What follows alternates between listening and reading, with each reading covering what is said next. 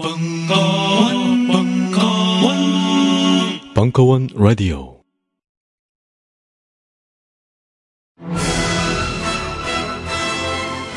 벙커원이 미쳤습니다. 그 열악한 무대에 모노 뮤지컬을 올리겠답니다. 그래놓고는 밥도 주고 감독 및 배우와도 수다 떨게 해주겠답니다. 감독과 배우는 바로 팟캐스트 걸신이라 불러다오. 의 두 진행자 강헌과 이종환. 강헌 감독, 이종환 출연의 모노 뮤지컬 공주는 잠 못 이루고 통합 서비스로 제공되는 전천후 공연 full 패키지. 신청은 벙커원 홈페이지.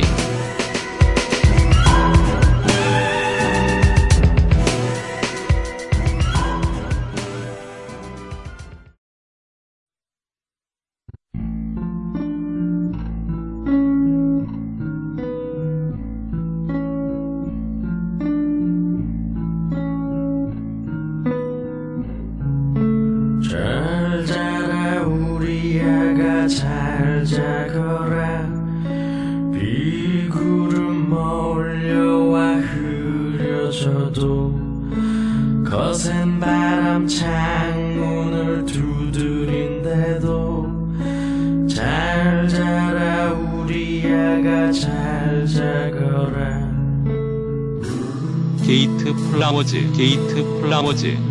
탑밴드와 나가 스윗, 그, 그 하드 하드 밴드. 벙커원에서는 어쿠스틱. 안 무섭게. 소중한 꿈들 잃은 기회 끝내 사라지고 만데도 돌아오는 12일 일요일 저녁 6시 벙커원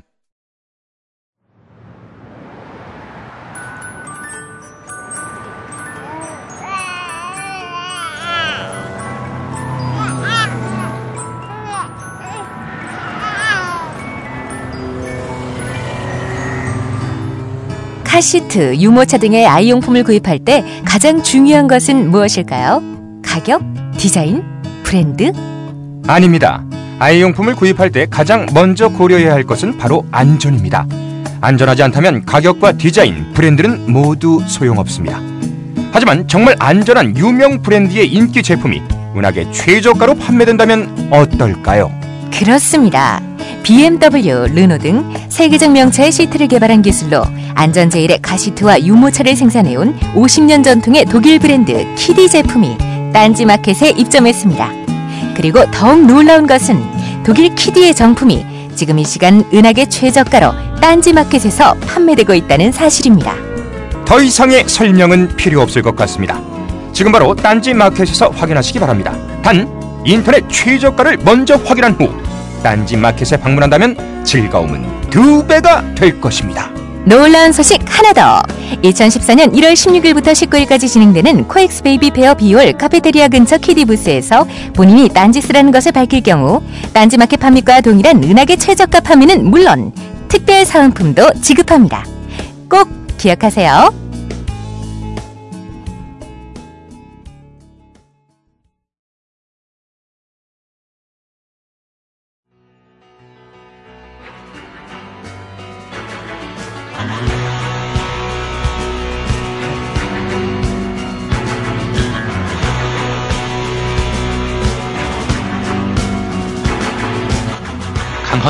전복과 반전의 순간. 시즌 2 주리와 비주류의 행복한 2인 3가.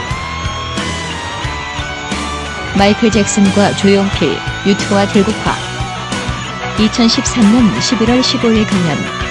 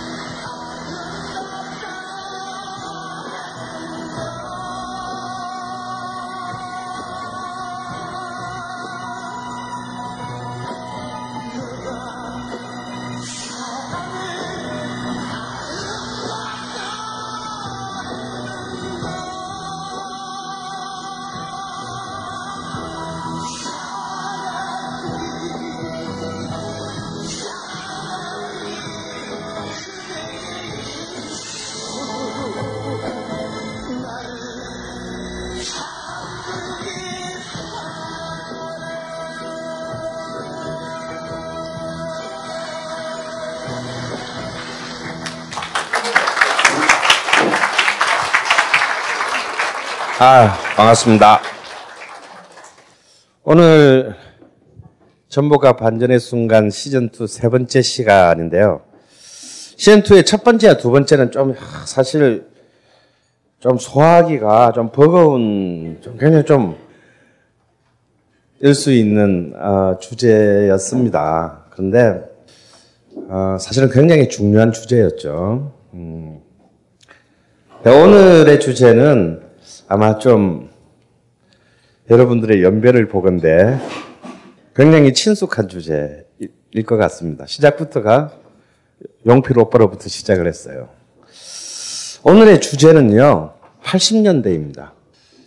저는 만약에 제가 단지 80년대 20대를 보내서가 아니라 만약에 한국의 대중음악사에서 가장 영광의 연대가 있다면 언제냐라고 누군가가 질문한다면 실제로 그런 질문을 많이 받았지만 저는 단연코 1980년대다라고 얘기할 겁니다.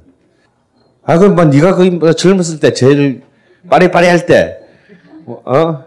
제일 미친 듯이 음악을 들을 때가 야다 다 지가 젊을 때가 제일 좋은 시기야라고 하면 저도 할 말은 없지만 제가 왜 80년대를 오히려 이른바 한류라는 이름 하에 우리의 대중음악에 지금 막 존나 잘 나가고 있는데 굳이 80년대를 최고의 시대라고 생각하느냐 하면 딱 한 가지 이유입니다.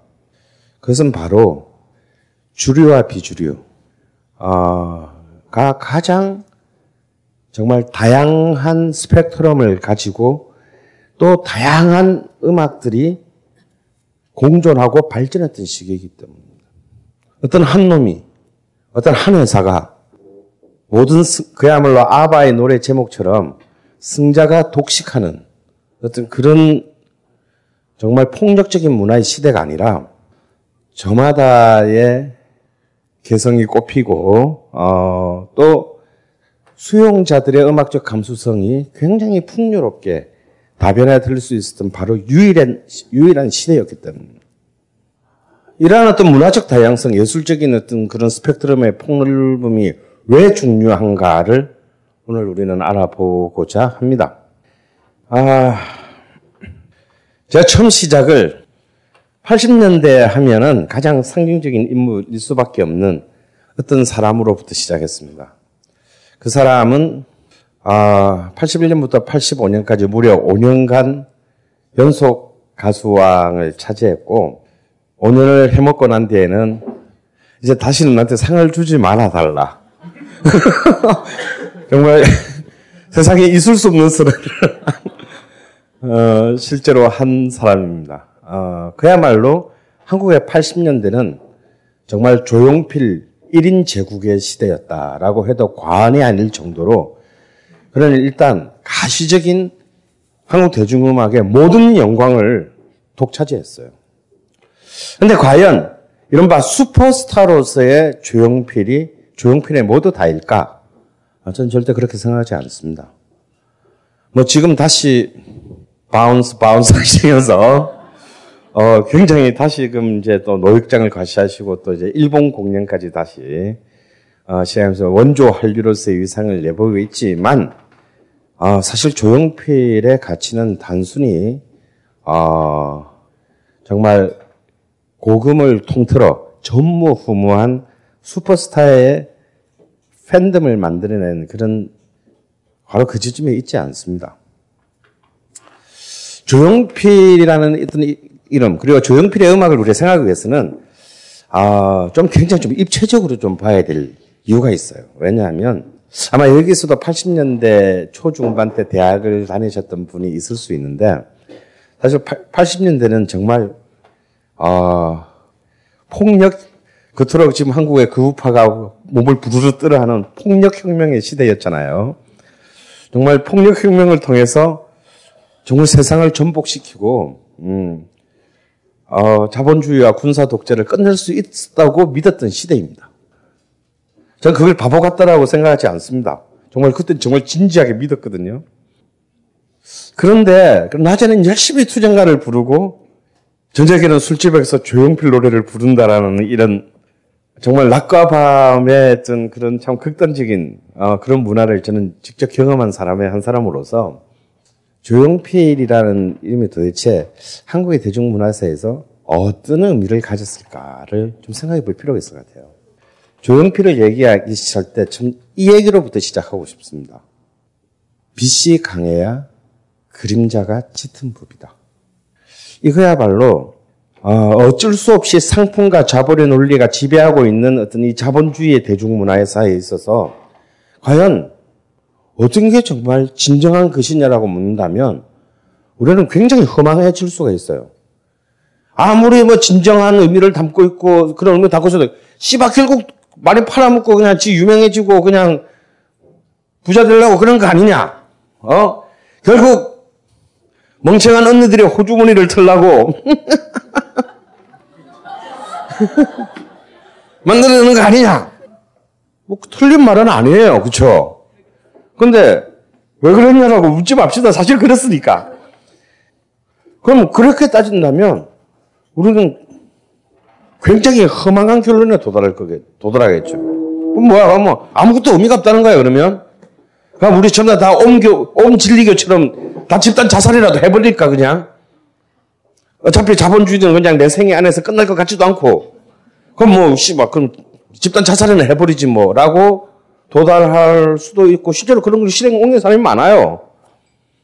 근데 그러기에는 우리 인생에 그렇게, 어, 가벼울 것 같지는 않습니다. 자본주의가 갖고 있는 그런 수많은 한계 안에서 우리는 그래도 그 안에서 미래에 대한 보다 더 나은 삶의 조건들에 대한 많은 요소들을 지치지 않고 집요하게 검토해 보아야 될 것입니다. 결국 강한 자가 이기는 게 아니고요. 이긴 자가 강한 거고 씨발 끝까지 맨 마지막에 노름판에 앉아 있는 놈이 돈 따는 놈인 겁니다. 예. 빛이 강해야 그림자가 짙다. 이 말은 전 굉장히 저한테는 굉장히 소중한 말이에요. 왜냐하면 거꾸로 뒤집어 말하면 빛이 흐리멍텅하면요 그림자도 뭐 형체가 없거나 흐리멍텅하거든요. 그럼 전부 다, 다 흐리멍텅해져요. 어떻게 보자면 우리가 주류와 비주류라는 어떤 굉장히 타자적인 개념을 문화에 끌어들였을 때는 그것을 단순히 대립적인 요소로만 보아서는 안 되고 이 두 개가 어떻게 더 풍요로운 가능성의 여지를, 문화적 가능성의 여지를, 창조적 가능성의 여지를 열어놓느냐에 주목해야 할 것입니다. 저는 그런 점에서 어떤 한 시대, 한 사회의 문화가 건강해지기 위해서는 어떤 한 진정함 내지는 정의를 담지하고 있는 문화가 일방적으로 모든 문화를 다 무찌르고 우월해지는 문화의 시대는 저는 굉장히 경계합니다. 그것은 파시즘의 또 다른 뒷면일 수 있기 때문이죠. 우리는 social realism이 어떻게 이른바 스탈린의 새로운 전체주의에서 처절하게 반인간적으로 몰락하는지의 예술사를 이미 보았습니다. 예술이 그저 단순한 선전선동의 도구로 떨어질 때 그것이 또한 얼마나 예술사 그 자체를 혹은 인간의 사회를 황폐화시키게 되는지도 우리는 보았어요. 그런 점에서 저는 굉장히 나약하고 수정, 수정주의적인 생각일지는 모르나 이런 생각을 해보게 돼요. 일단 이 사회에서의 어떤 mainstream은 우리는 mainstream 주류의 존재는 무시할 수 없다. 그건 언제나 존재한다. 그런데 어떤 주류냐, 어떤 mainstream이냐가 중요하다. 만약에 어떤 mainstream이 굉장히 어떤 그 자체 내에서 수많은 한계에도 불구하고 충만한 생산성을 갖고 있을 때에는 예를 들어서 왕조 체제는 진짜 정말 지금 지금으로서는 있을 수가 없는 일인데 그 왕조 체제의 시대가 있을 수밖에 없었던 시대에는 그렇다고 해서 왕조 체제가 나쁘다고 해서 우리는 세종조와 고종조를 동일하게 바라보는 오류는 당연히 피하고 싶어 할 것입니다. 그죠?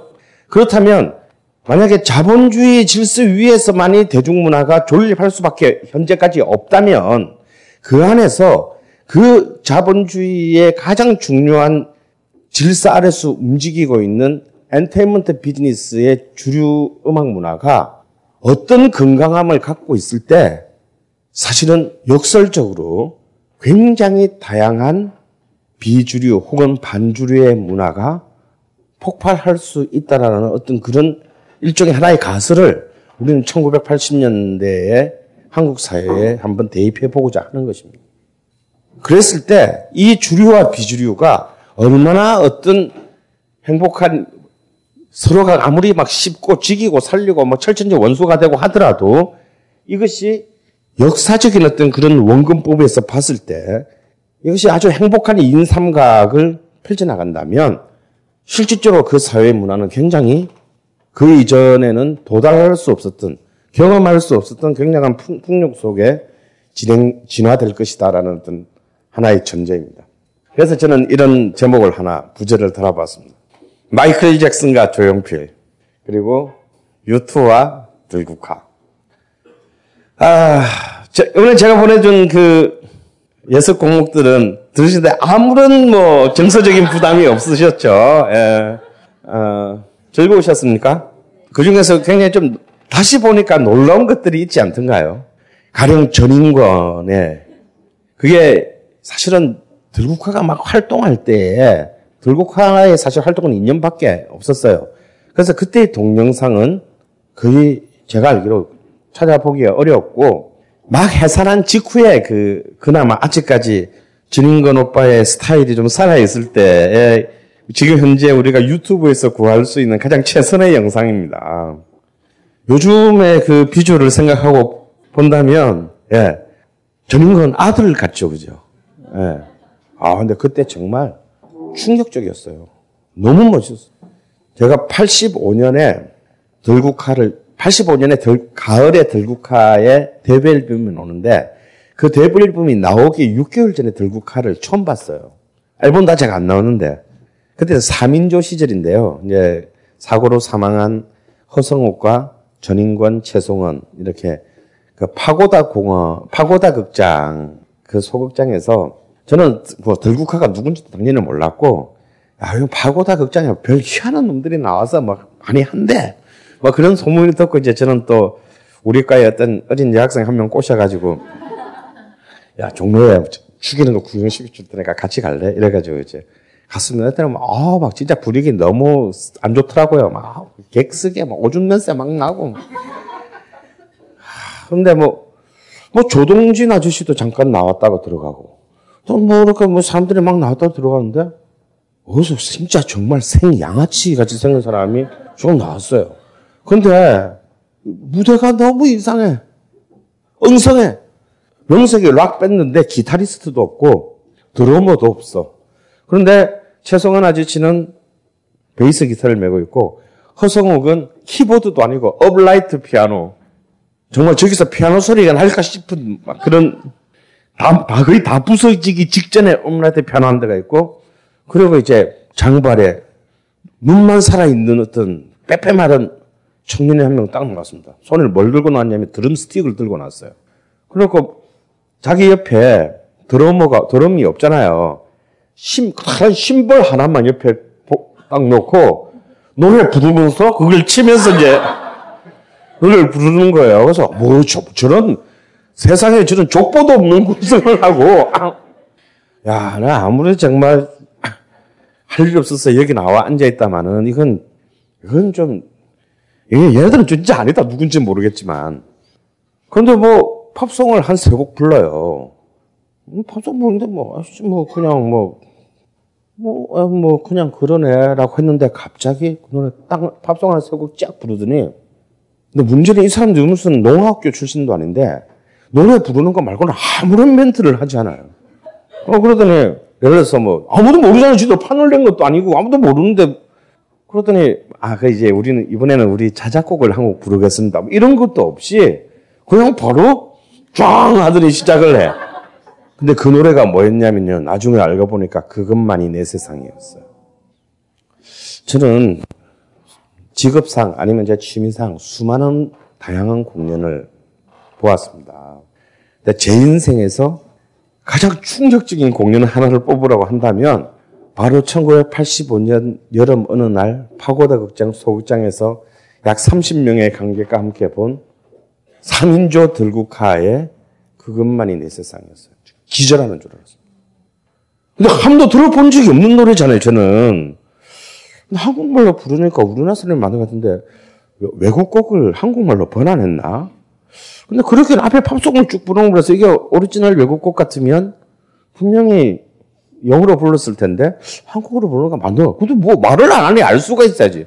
그런데 도저히 그게 나오는 화성이라든지 막 이런 그 멜로디를 하면은 도저히 그 전까지 한국에서는 제가 도저히 들어볼 수 우리의 족 같은 조국에서는 한 번도 들어본 적이 없는 굉장히 독특한 노래였습니다.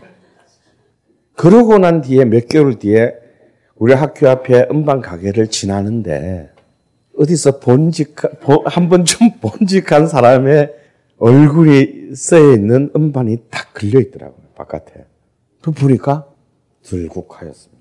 그래서 사실 뭐 전인권 같은 경우는 한 번 보면 참 영혼 참 잊혀지기 힘든 그 비주얼이었기 때문에 어 너희들이 판을 냈나 보다 하고 바로 이제 사가지고 집에서 딱 들었던 내가 그때 들었던 노래가 A면 두 번째에 딱 있더라고요. 그리고 적어도 제가 살면서 그 경험한 가장 폭발적인 어떤 문화적 폭동이 그때부터 시작되었습니다. 아, 물론 제가 들국화 한 사람 얘기만 했지만 나머지 세 사람이 준 충격은 사실 이루 말할 것도 없죠. 아마 그 중에서 가장 전 세계를 뒤흔든 사람은 역시 우리의 마이클 형일 거예요. 그렇죠? 예. 사실 1970년대 초반에 출생한 한국의 아티스트들 가장 뭐 대표적인 경우는 1972년에 많이 태어났는데 서태지가 72년생이고 아, 윤도현이 72년생입니다. 이 둘의 공통점은 뭐냐면 전혀 음악적으로 뭐 활동이나 이런 데서 전혀 공통점이 없는 애들이에요. 그죠? 이 둘의 공통점은 전부 마이클 잭슨 때문에 가수가 되고 싶었다. 음악을 시작했던 사람입니다. 자, 그럼 여기서 우리는 이제 바로 처음 여러분이 보았던 바로 그 인물 조용필로부터 시작을 해보도록 하겠습니다. 제가 이때까지 낸이 이 연도 중에서 제일 여러분이 알만한 여러분이 제일 알만한 바로 그 날입니다. 바로 이 날에 바로 이하고 같은 날 꼭 70년 전에 무슨 일이 있었다 그랬죠? 예. 안중근의 이토 히로부미의 사살이 바로 이날 70년 전에 하얼빈에서 일어났습니다. 이날하고 조용필하고 무슨 상관이 있나? 이날이 없었으면 사실 조용필이라는 사람이 우리하고는 아무 상관없는 인물이 될 가능성이 굉장히 높았을 겁니다. 왜냐하면 아직도 이유는 알 수 없는데 바로 1979년 10월 26일이 될 때까지 이른바 대마초 파동으로 활동을 못하는 뮤지션이 딱 두 명만 남아 있었어요. 그 한 사람은 신중현이고 또 한 사람은 조용필이었습니다. 왜 제4공화국 유신정부가 이 두 명을 그토록 미워했는지는 저는 뭐 관계자와 인터뷰를 해본 적이 없어서 잘 모르겠어요. 근데 이 두 사람을 진짜 정말 아주 정말 미워했던 건 사실인 것 같아요. 신중현을 미워했던 이유는 알 것 같습니다. 시즌 1을 들으신 분이라면 아시겠죠? 뭐 기억은 안 나시겠지만. 그런데 신중현과는 달리 70대 별로 그렇게 주목할 만한 활동을 한 적이 없다고 볼 수 있는 조용필에 대해서 그렇게 집요하게 못 살게 사공황이 굴었다라는 것은 참 이해하기 어렵습니다. 사실 어찌 보면은 75년 가요 규제 조치와 대마초 파동으로 사실 제일 큰 이익을 본 사람은 다름 아닌 조용필이거든요.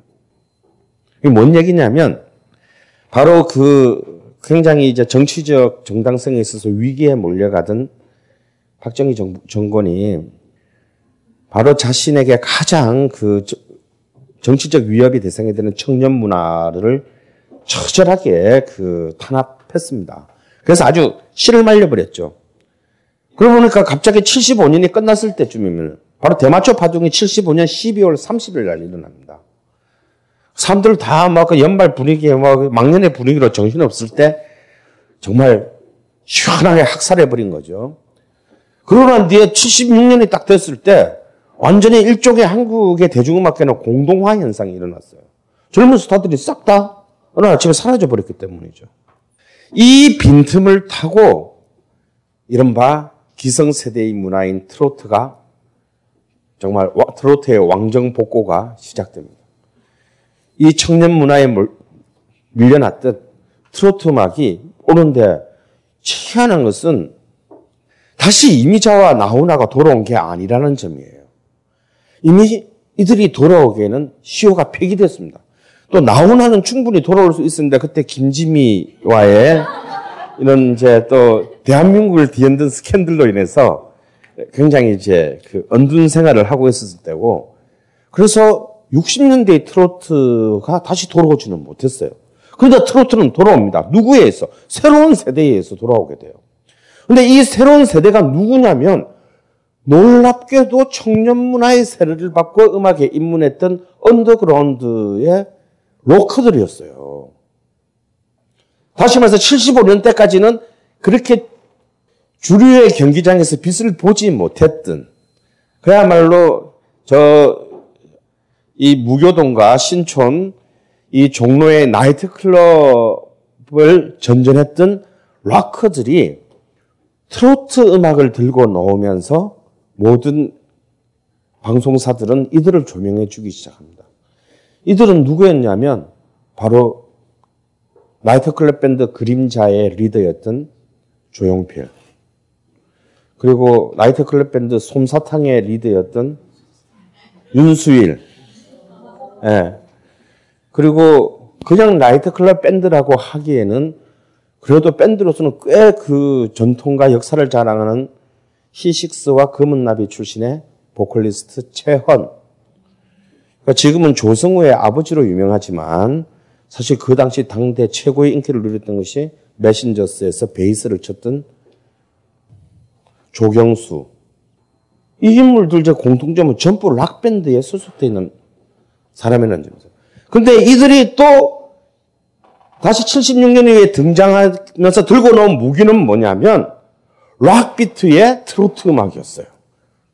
근데 전부 이들의 또 공통점은 전부 나중에 국회의원이 되는 자민당 국회의원이 되는 그 당시 국민 아나운서 변웅전이 진행하던 금주의 인기가요에 전부 차트 톱을 기록했다는 사실이에요. 이들이 부른 돌아와요 부산항에 사랑만은 않겠어요. 오동잎, 아니야 같은 이런 또 뭐 김, 트리퍼스 출신의 김훈, 김훈이 부른 나를 두고 아리랑 이런 노래들은 전부 놀랍게도 음악적 편성은 락 음악인데 그 위에 구성되는 모든 선율의 조성 체계는 트로트를 쫓, 트로트 음악을 가지고 있다는 점이 참으로 희한한 공통점입니다. 결국 이렇게 해서 락 트로트라고 이름 지을 수밖에 없는 이 새로운 신종 하이브리드 장르는 76년부터 78년 사이에 이른바 문화적 암흑기인 유신의 말기의 주류 장르로서 부상합니다. 이 중에서 가장 큰 성공을 거둔 사, 람은 이미 1968년에 고3 때 경동고 3학년 시절에 가출을 해서 저 법원리의 그 파주 법원리의 어, 미군 나이트 클럽에서 어, 파이브 핑거즈라는 그룹으로부터 활동을 시작해서 정말 무려 7년간의 무명 생활을 거듭하고 있었던 정말 가장 볼 것 없는 비주얼을 가졌고 어, 그리고 더군다나 카리스마 있는 보컬도 갖고 있지 못했던 그냥 그런 밴드의 기타리스트였던 조용필이었어요. 사실 조용필이 부른 돌아와요 부산행에는 이미 통기타 음악으로 72년도에 이미 한번 조용필에 의해서 왜 이런 거 있잖아요. 이렇게 그, 그걸 뭐라 그러나 compilation 앨범이라고 그러나 자기 독집도 아니고 이놈 저놈 막 그냥 이렇게 막 섞여 쓴 걸로 이미 한 번 녹음된 음악이었어요. 물론 72년에 이 곡이 녹음됐을 때는 전혀 아무런 아무런 그 관심이 없는 없이 그냥 처절하게 그냥 그 묻혀서 끝났습니다. 그래서 이 곡의 원곡은 돌아와요 충무항이었어요. 그래서 사실 저도 부산 사람인데 우리는 부, 여기 부산 부산 분들은 계실지 모르겠지만요. 여러분 우리는 조용필을 부산의 아들이라고 생각합니다. 실제로 그 이유가 몇 가지 있는데요. 근데 아시다시피 조용필은 경기도 화성 출신입니다. 그리고 고등학교는 서울의 5대 공립의 하나인 경동고등학교를 아, 나오지는 못했군요. 중퇴했습니다. 근데 왜 부산이 조용필을 부산의 아들이라고 생각하느냐면 당연히 그의 첫 번째 히트곡이 돌아와요 부산항해라는 거고 실제로 또 무명 시절에 부산의 나이트클럽에서 유명한 밴드였고 부산 활동을 많이 했습니다. 그 다음에 다시 80년대 톱스타가 되고 난 데에도 제일 큰 이벤트는 부산에 와서 했어요. 가령 82년에 유명한 해운대 100만, 100만 명을 앞에 두고 한 해운대 백사장 라이브, 뭐 이런 거. 이런 일련의 것 때문에 부산 사람의 대부분은 조용필이 부산 사람으로 알고 있어요. 음. 그럼 뭐 굳이 뭐 부산 출신이 아니라 할지라도 그냥 뭐 대충 우겨서 이렇게 생각하고 실제로 조용필도 부산을 자신의 음악적 고향이라고 생각을 합니다. 근데 바로 그 부산을 음악적 고향으로 생각하게 만들었던 바로 한국 음악 사상 최초의 밀리언 셀러를 기록했던 돌아와요 부산 항해가 원래 원곡은 충무항이라는 사실을 알면 기분이 완전 이렇게 맥이 확 풀리는 거죠. 게다가 이것은 자기의 곡도 아니에요. 그냥 트로트 작곡가의 곡입니다. 그런데 72년에 발표했을 때는 아무런 아무런 정말 그 어떤 반응도 불러일으키지 못했던 노래가 이 청년 문화가 쫙 다 학살되고 난 바로 그 공백에 돌아왔을 때 그리고 다시 락, 락 밴드의 어떤 이 그 편곡에 의해서 돌아왔을 때 이 곡은 또 이 곡도 사실은 히트가 어디서 시작됐냐면요. 요즘은 또 이렇게 서울에서 떠야 전국으로 뜨는 거잖아요. 지방에서 뜨는 경우는 거의 없- 없습니다. 고속도로 테이프를 제외하면. 그런데 이 노래는 또 부산에서부터, 왜냐면 부산이 그 당시에 굉장히 강한 그, 그러면 음악다방, 이 음악다방의 DJ의 힘, 음악다방 DJ가 제일 강했던 곳이 부산이었어요. 그래서 실제로 70대 후반과 80대 초반에 공중파의 FM 방송의 디스크 자키들이 다 대부분 부산 음악다방 출신들이 많아요. 나는 도저히 그 사투리의 한계를 극복할 수 없을 것 같은데, 어, 그 여우 같은 놈들은 또 어떻게 또 다 올라와서 성공을 하더라고. 응? 마치 부산, 부산 사람 아닌 것처럼. 그때는 이 DJ들이, 이 다방, 음악 다방 DJ들이 힘이 굉장히 강했을 때인데, 이 음악 다방, 디- 부산 음악 다방 DJ들이 이 곡을 굉장히 그 집중적으로 틀어주기 시작했어요. 이러면서 이제 이 붐이 부산에서도 시작돼서 거꾸로 서울로 올라 오른 도중에 그러니까 뭐가 되려면 그 비행기가 하나 추락하려면 10만 개의 우연이 다 만족해야 비행기가 추락한대요. 슈퍼스타가 한 명은 나오려면 모든 우연적 요소들이 전부 딱 일렬로 정렬해 줘야 돼요. 해필 일 때 처음으로 76년 봄에 조총, 일본 조총련계 제일교포의 고향 방문이 시- 처음으로 시작됐습니다. 이게 또, 이게 또 부산을 통해서 오잖아. 이러면서 이게 갑자기 이 노래가 이데올로기, 이념적 문제 때문에 자기의 고향도 오지 못했던 일종의 실향민의 주제가가 되어버린 거예요. 그걸 생각하고 이 노래를 만든 게 아닙니다. 아무, 이 현상과는 아무 상관없는 노래인데, 마침, 해필, 바로 그때, 딱 이게 이 사회적 사건과 맞물리면서 이 노래는 완전히 이제 그, 이른바 TBC, KBS, MBC를 위시한 이 중앙 지상파 방송들이 마치 그, 시, 그 시즌의 주제가처럼 이 노래를 틀어대면서 졸지의 조용필이 다시 그 상처 입은 기성세대의 수호자로, 음악적 수호자로서 부상합니다. 사실은 그 족보를 따져보면 완전 비틀즈한테 꽂혀가지고, 어, 다만 뜨지 못했을 뿐이지, 거의 청년 문화 세대의 세례를 받고, 사실 조용필과 김민기는 어, 학번은 아니지. 왜냐면 대학을 못 갔으니까 조용필은. 고등학교 학번이 같은 사람이에요. 동기예요. 경기고 경동고. 다만 조용필 김민기 선수가 학교를 1년 일찍 가는 바람에 그 나이만 어, 조용필이 50년생이고 김민기가 51년생입니다. 바로 그 세대들이란 말이에요.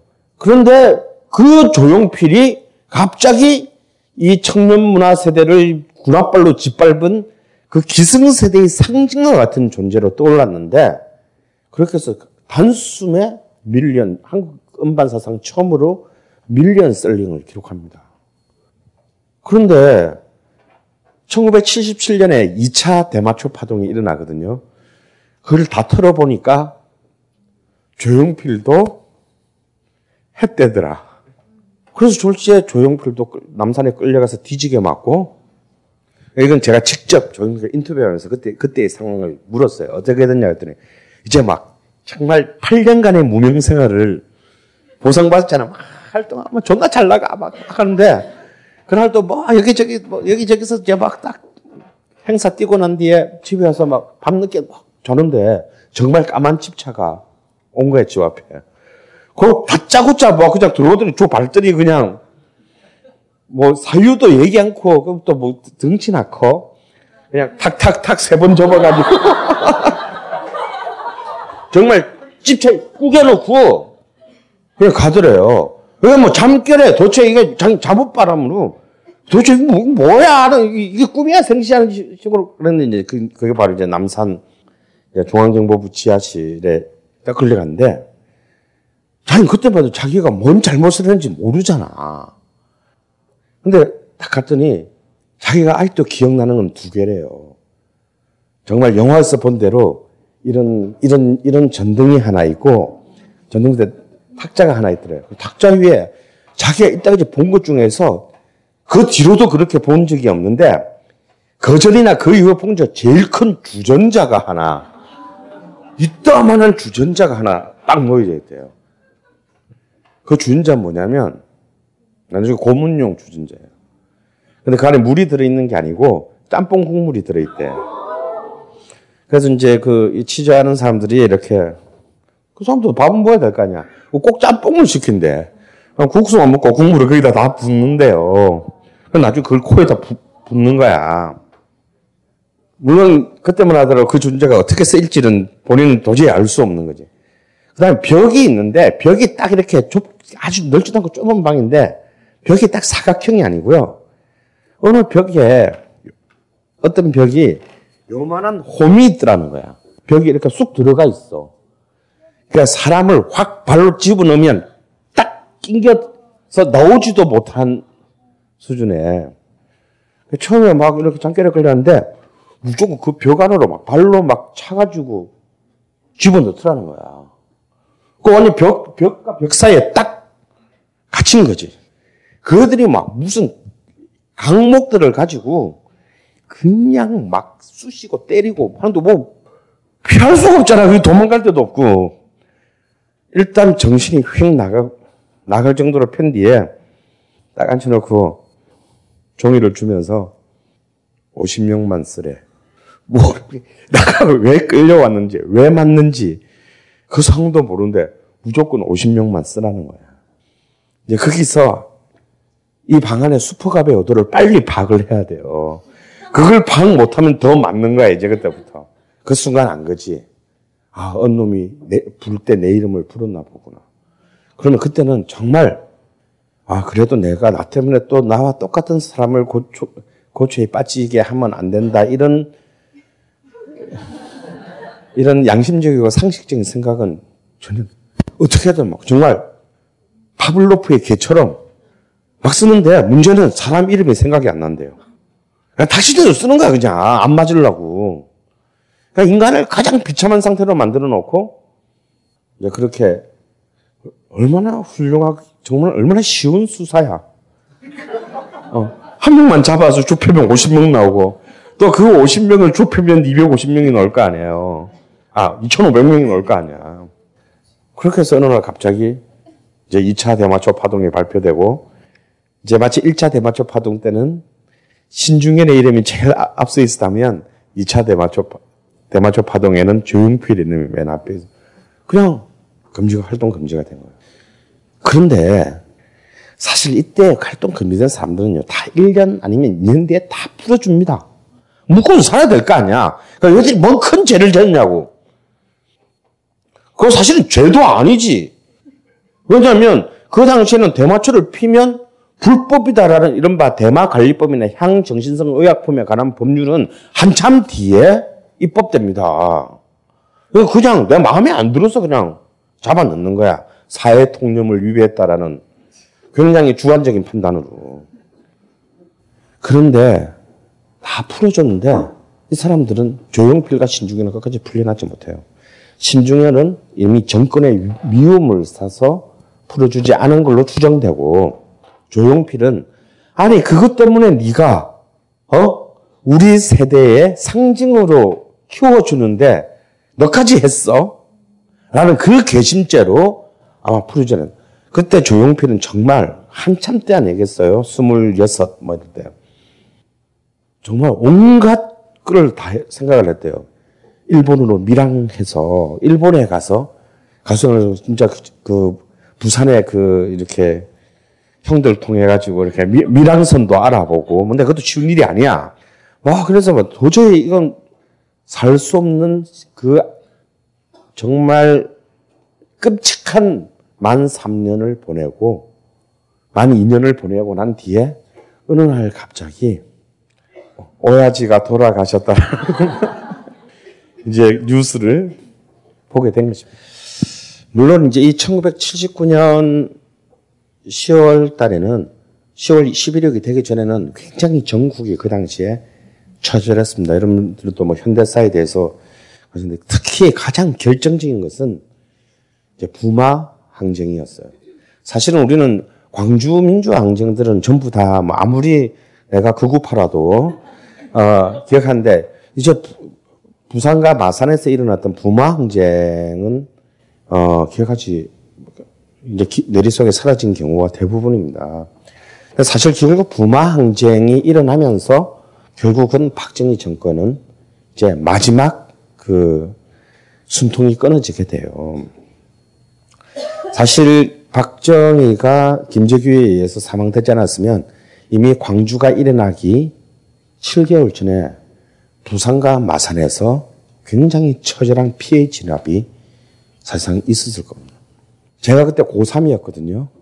근데 제가 해필이면 그때 부산 4대 부고 사- 부산대학교 사범대학 부속고등학교 3학년이었는데 아직도 기억이 나요.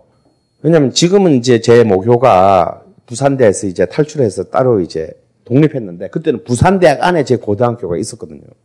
근데 이제 그 대학교 다니는 형들이 막 완전 막 개 난리 부리고 막 정문이 봉쇄당하니까 우리 고등학교로 와가지고 우리 고등학교 담을 무너뜨리고 담을 깨가지고 무너뜨리고 글로 몇 천 명이 이제 거리로 나갔습니다. 아, 물론 뭐 진짜 뒤지게 맞, 뭐 완전 그때는 뭐 거리가 내전이었어 내전.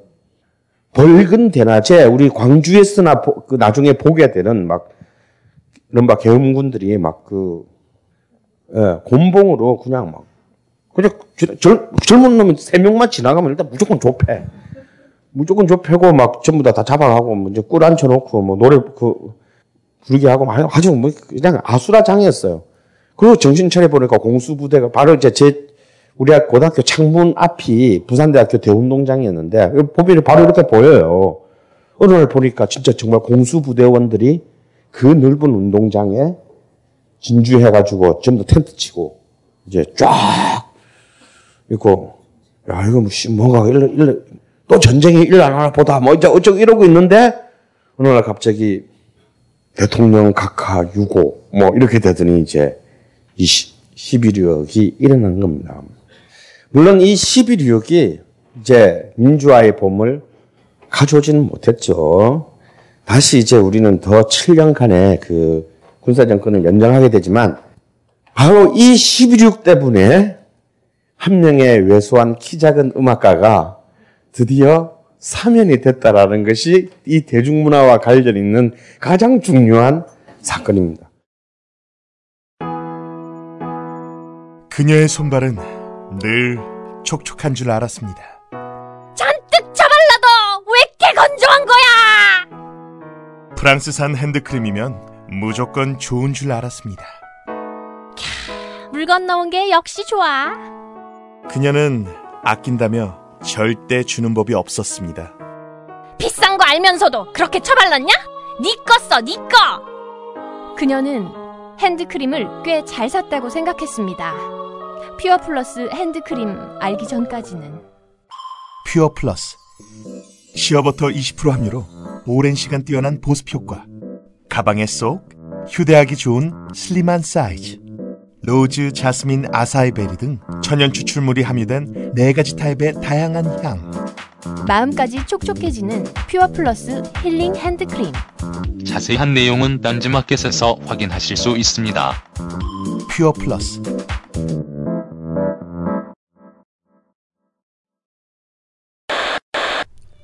희망 가계부 호프플랜 개발자 이현식입니다.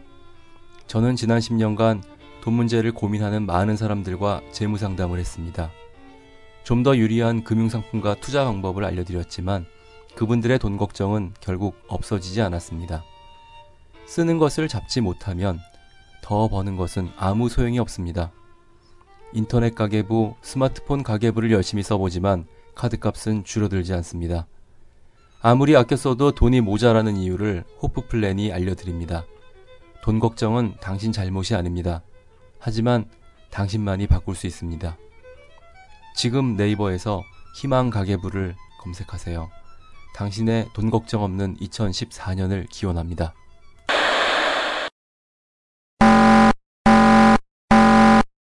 비상 비상 전 대원은 댓글 업무를 중단하고 지금 즉시 지구 방위 사령부로 집합하라 어마, 철수야, 큰일이야. 우주기계 악마 군단이 쳐들어왔나 봐. 아니 뭐라고? 우주기계 악마 군단이?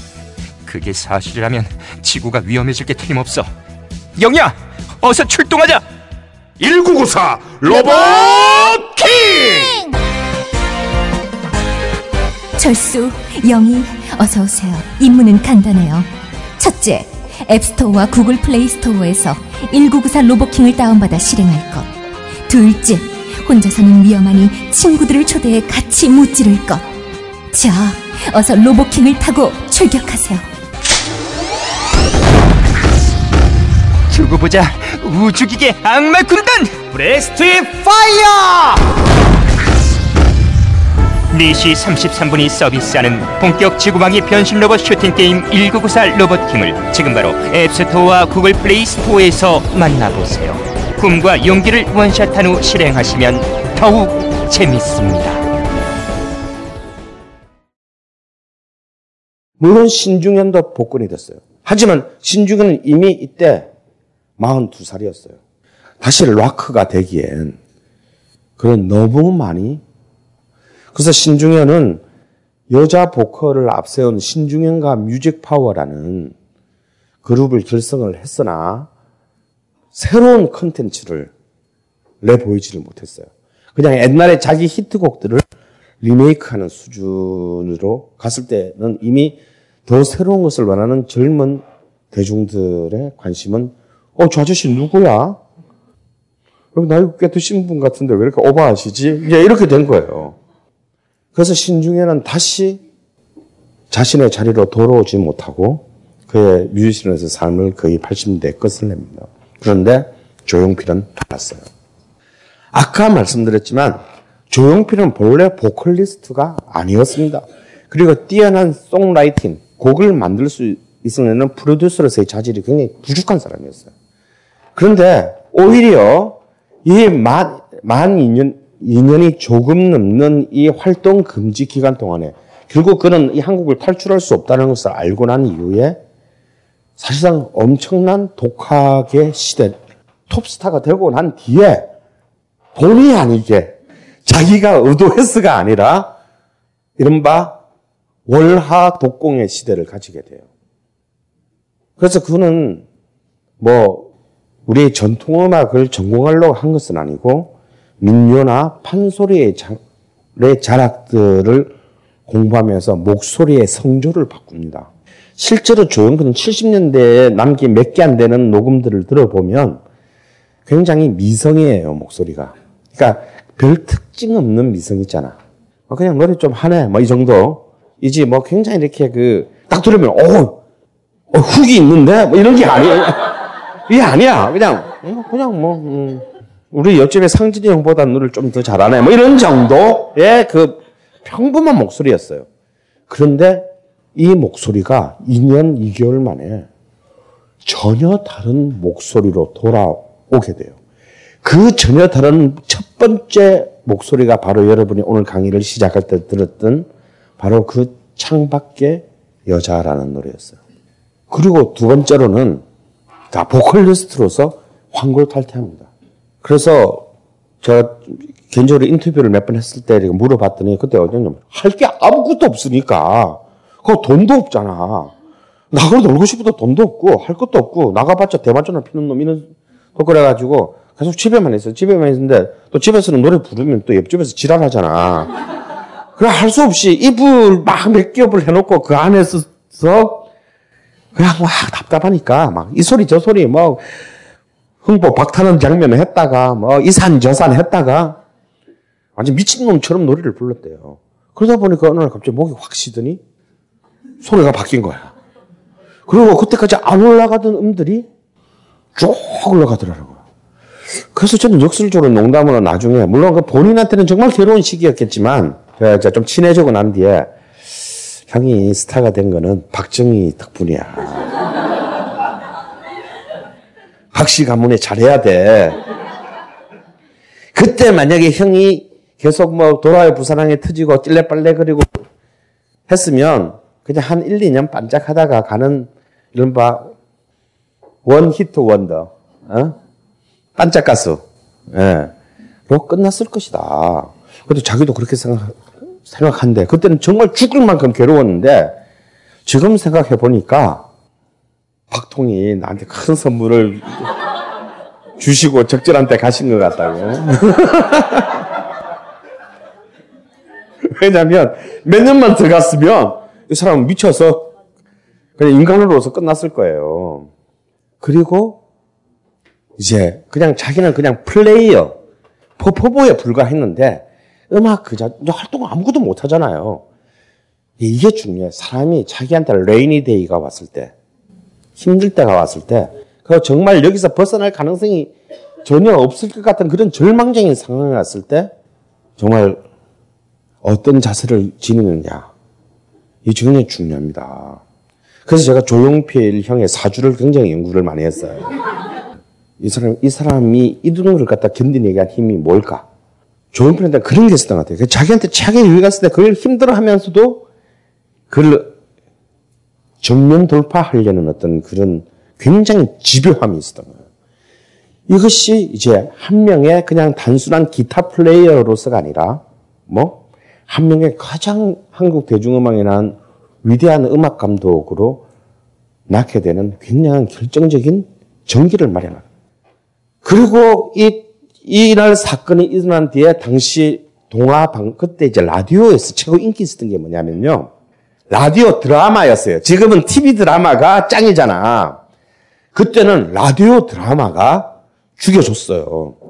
제가 이제 80년대 재수할 때, 제가 시흥동에서 이제 여기 서울역에 있는 종락 같이 아침에 이제 아침 새벽밥 먹고 이제 한 시간 넘어 걸리는 버스를 타고 오면은요, 아침 8시에 버스 안에서 창밖의 여자라는 라디오 드라마가 그때 아침에 해요.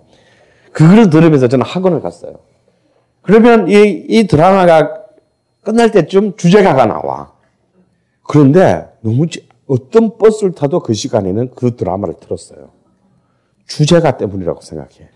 그러니까 이 얘기는 뭐냐면 조용필이 그런 어떤 활동 중지의 기간에 딱 본의 아니게 해제됐을 때 바로 창밖 이 라디오 드라마의 주제가를 위촉받고 이 곡을 자기가 그냥 노래만 부르는 게 아니라 작곡하고 부를 수 있는 준비가 이미 되어 있었다라는 거예요.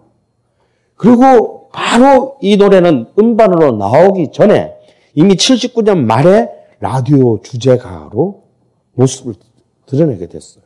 여러분 방금 들었던 그 창밖의 여자가. 그래서 이 음반이 나, 나올 때쯤이면 이미 80년 5월에 그 비극을 해서 전국이 정말 적절하고 싸늘하게 얼어붙었을 때 어쩌면 그 당시 휴전선이 남의 한반도의 구성원들의 마음을 위로한 노래가 있었다면 그것은 바로 조용필의 창밖의 여자였습니다. 그는 가장 처참한 그 대마초 전력을 가진 활동 금지 음악인에서 단숨에 가장 최고의 스타덤, 오히려 돌아와요 부산항해 때는 누려보지도 못했던 그런 거대한 파괴력을 돌아오는데 문제는 그가 이제 공식적으로 1집이라고 칭하는 이 80년 앨범 A면 첫 번째 곡은 창밖의 여자였고요. B면, 이제 그때는 LP니까 뒤집어서 B면의 첫 번째 곡이 무슨 곡이었냐면 단발머리였다라는 거예요. 하나는 철저히 굉장히 조용필 특유의 드라마틱한 멜로디 라인과 굉장히 그 흡인력이 강한 보컬을 전면에 내세운 일종의 조용필 스타일의 발라드였다면 또 B면의 곡은 완전 디스코 그 당시에 세계의 주류 장르였던 디스코에 당시 한국의 대중음악으로 서는 굉장히 생소했던 왜 뿅뿅뿅뿅 하는 거 있잖아. 이런 그 synth, synthesize의 굉장히 다양한 sound effect들을 굉장히 선진적으로 도입한 나이트 클럽 음악이었다라는 거예요. 이 발라드 and dance music의 이 구조, 주류를 상징하는 두 개의 장르를 한 앨범에 A면, B면에 이른바 타이틀곡으로 딱 내서서 정말 10대 때부터, 10대로부터 40대에 이르는 이 세대의 감수성을 순간적으로 낚아챕니다. 이 폭풍 앞에 사실 나머지 모든 뮤지션들은 전부 이거 뭐야? 뭐 어디서 또 이런 게 나와가지고 정말 시, 전두환의 신군부, 신군부만 싹쓸이를 한 게 아니에요. 그야말로 조용필은 아주 세대적으로나 장르로서나 모든 시장을 순식간에 싹쓸이합니다. 이것은 뭐냐면 이미 어떻게 70년대의 청년 문화의 시대를 지나면서 이제 대한민국의 대중의 감수성이 어떻게 나아갈 것인가를 대한 판단이 그런 음악적 판단이 이 79년의 활동 79년 말의 활동 정지 기간 동안에 조용필에게 정리가 돼 있었다라는 얘기예요. 이때 여기에 대항할 수 있는 사람은 아무도 없었습니다. 창문 너머 어렴풋이 옛 생각이 나겠지요를 앞세운 산울림의 5집인가, 아, 산울림의 6집 정도가 여기에 그냥 비슷하게 옆에서 나도 좀 옆에 있어도 돼? 뭐 이런 거 있잖아요. 이런 정도였지 사실 뭐 거의 시장 1년 연간 시장을 휩쓸었어요. 이 1980년에 데뷔한 굉장히 불운의 가수가 있어요. 바로 김현식입니다. 해피리면 이때 어떻게 해보겠다고 나왔는데 그때 이 김현식의 데뷔 앨범 굉장히 훌륭해요. 저는 한국 음반 그 락 음악의 싱글상 최고의 명곡 중에 하나라고 저 생각하는 곡이 김현식의 봄, 여름, 가을, 겨울이라는 노래거든요. 그리고 그때의 그 정말 모든 걸다 쪼개버릴 것 같은 그런 에너지가 넘치던 김현식의 보컬, 20 대 초반의 이 보컬은 정말 훌륭했어요. 그러니까 이 봄, 여름, 가을, 겨울은 나중에 자기의 백밴드의 이름이 되죠. 그리고 그 백밴드가 나중에 독립해서 지금 이제 김종, 김종진 전태관의 봄, 여름, 가을, 겨울이 됩니다. 정말 굉장히 바운스가 넘치는 좀 한, 사실 그 김현식은 그렇게 뛰어난 그 싱어송라이터는 아니에요. 작곡가는 아닌데 김현식이 만든 곡 중에서는 최고의 글자이면서 고금의 한국 록음악사에서도 정말 다섯 손가락 꼴만한 명곡인데도 비명도 질러보지 못하고 초절하게 먹힙니다. 마치 64년에 신중현의 빗속의 여인이 동백 아가씨한테 밟혀가지고 힘, 힘도 못 써보고 사라진 것처럼 그래서 김현식은 두 번째 앨범을 낼 때까지 무려, 무려 5년을 침묵해야 합니다. 그 사이에 동부청년에서 피자 가게 했어요. 그러고 보면 참 선진적인 사람이야. 80년대 초반에 피자 가게를 할 생각을 했다니. 자, 그렇게 해서 1980년대가, 한국의 1980년대가 조용필이라는 이름과 함께 개막됐어요. 그리고 그것은 이제 제5공화국 시대의 개막과 같이 가게 되는데 사실 그 앞에 제4공화국 박정희 유신 정권의 랩는 어떤 의미에서 불운했어요. 왜냐하면 이미 73년 시작된 제3차 중동전 때문에 유가가 폭등하면서 전 세계의 경기가 거의 최악으로 몰려갔습니다. 그래서 해가 지지 않는 나라라고 제국이었던 영국마저도 70년대 중반에 되면 좀 이따 다시 나와요. 중반에 되면은 거의 실업률이 35%를 육박하게 돼요. 그래서 이제 대처가 나오는가 80년대에. 그래서 그 켈런 노동당 내각이 완전 붕괴합니다. 그래서 이제 영국의 신앙 그때 완전히 마지막 그때까지 이제 조금씩 조금씩 몰락하고는 있었는데 이 70년대 에서 영국은 이제 마지막 사망 선고 이제 넌 이제 더 이상 제국 아님 그냥 일개 섬나라임 뭐 어, 뭐 대영 제국의 영광은 뭐 알아서 혼자서 누리시도록 뭐 이제 이렇게 되는 이제 되는 게 70년대입니다. 그런데 가장 정당하지 못한 방식으로 그리고 가장 역사에 처절한 동족에게 칼을 총을 겨루고 등장한 제5공화국 정부는 정말 운도 좋았어요. 결국 이 70년대의 세계의 불황이 박정희 정권을 벼랑 끝으로 사실은 몰아가게 되었고 결국 박정희 정권이 누릴 수, 낼 수 있는 유일한 카드였던 이 경제개발 계획이 무너지면서 그럼 뭐야, 씨발, 뭐, 잘 살게 해준다면서 그것도 아니면서, 그럼 뭐, 뭐 대통령 지 맘대로 하고 뭐. 결국 이런 거거든요.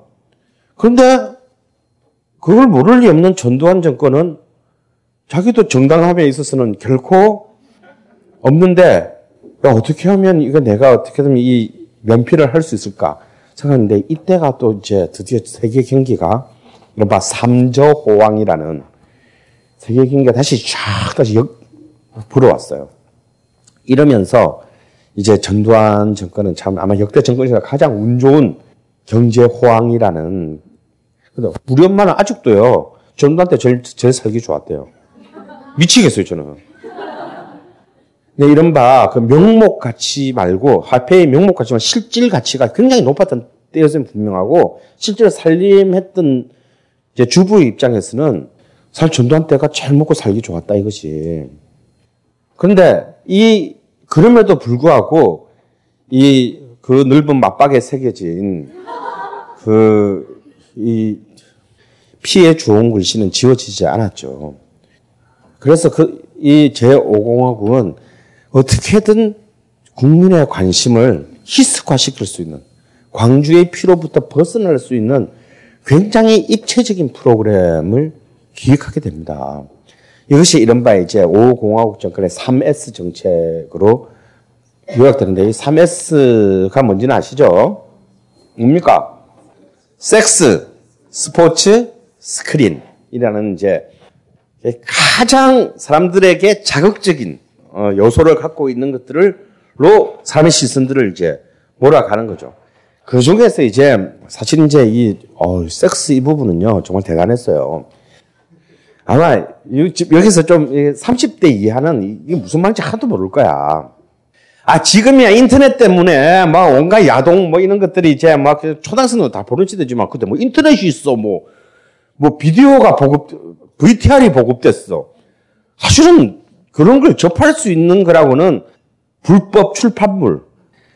와 도저히 화질을 도저히 정말 어떻게 이 인쇄지를 볼 수 없는 이상한 그 빨간 책이라 그랬어요. 그런 것들이 교실에서 도는 거 말고는 전혀 이렇게 정말 대한민국 청정지구였어요. 정말 그 당시에 청정지구였는데 이 오공화국이 딱 들었을 때 뭘 합니까? 언론사 통폐합을 해요.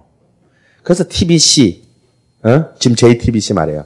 TBC 강제로 KBS로 귀속시키고 이러면서 그런 과정에서 이제 창작가 비평이라든지 문학가 지성이라든지 이런 좀 뭔가 지, 좀 뭔가 약간, 약간 살짝 뺐다가 보이는 새끼들을 전부 폐간시키는 거야. 그렇게 해서 조금이라도 이렇게 뭔가 이렇게 좀 제정신 박힌 것들을 사실상 학살하면서 이런 즉슨 이제 언론사 통폐합이라는 이름으로 만든 거죠. 그러는, 그러는 와중에서 이제 악화가 양화를 구축한다고 정말 이 되는 것들은 다 없으면서 이상한 매체들은 허가를 다 내줬어요. 그래서 뭐 이상한 이걸 잡지라고 부르기는 뭐 하고 뭐 주간 국제 주간 주간 여기 타블로이드판 지금 여러분 일요신문 뭐 이런 그런 타블로이드판 주간지들이 이때 막 이상하게 나온. 근데 이 내용은 전부 다 뭐냐면 언니들이 다 벌거벗고 있는 뭐, 뭐 비키니 입고 있고 이런 거 있잖아. 뭐 그런 이런 잡지들이 순간적으로 창궐하게 됩니다. 물론 우리는 좋았지. 우리는 아 역시 훌륭한 지도자를 이렇게 두어서 이렇게 굉장히 많은 이런 음, 보아서 되었더라라는 이제 이런 매체 그때 막 쏟아졌습니다. 그러니까 이제 정말 섹스 공화국으로 몰, 몰고 간 거죠. 근데 역시 이제 제일 큰 기획은 스포츠예요, 스포츠. 이 스포츠에서 이제 이른바 프로 스포츠라고 하는 건 이제 제일 큰 게 이제 여러분 그 프로야구. 프로야구의 개막 프로야구의 이 기획도요. 6개월 만에 졸속으로 만든 거예요. 82년에 82년 7월 달에 야, 프로야구 하는 게 좋겠대. 어. 그래서 7개월 만에 그 다음 7개월 뒤에 프로야구 개막하는데 이때 제일 문제가 뭐냐면 호남을 연고지로 하는 팀을 만드는 거였어요. 근데 호남에 기업이 없잖아. 그래서 금호 타이어 있잖아요. 금호가 본래 맡기로 했는데 금호가 아, 우리 돈 없어서 못해요. 우리가 어떻게 삼성이나 뭐 쉬는 데라고 우리가 어떻게 같아. 못하는 바람에 사실은 혜태가 죄도 없는데 또, 또 안다시피 해가지고 출범했는데 그때 출범할 때 해태 타이거즈 선수 총 인원이 14명이었어요. 그 중에 8명은 그나마 또 전남 출신이 아니야. 그러니까 완전 졸속으로 만들어 가지고 어거지로 끼워 넣은 거예요. 그래서 그때 희한한 기록들이 많이 나옵니다. 김성한이라는 군산상고 출신의 투수 겸 타자가 있었는데요. 투수로서 10승하고, 예, 투수로서 10승하고, 타자로서 3할 치고, 뭐, 홈런 한 3인가 하고, 뭐, 타점왕 하고, 막 그랬어요. 영원히 일어날 수 없는 기록이 이제 막 마, 만들어집니다. 근데 이제 바로 그 두 번째 해에 해태 타이거스가 우승하죠.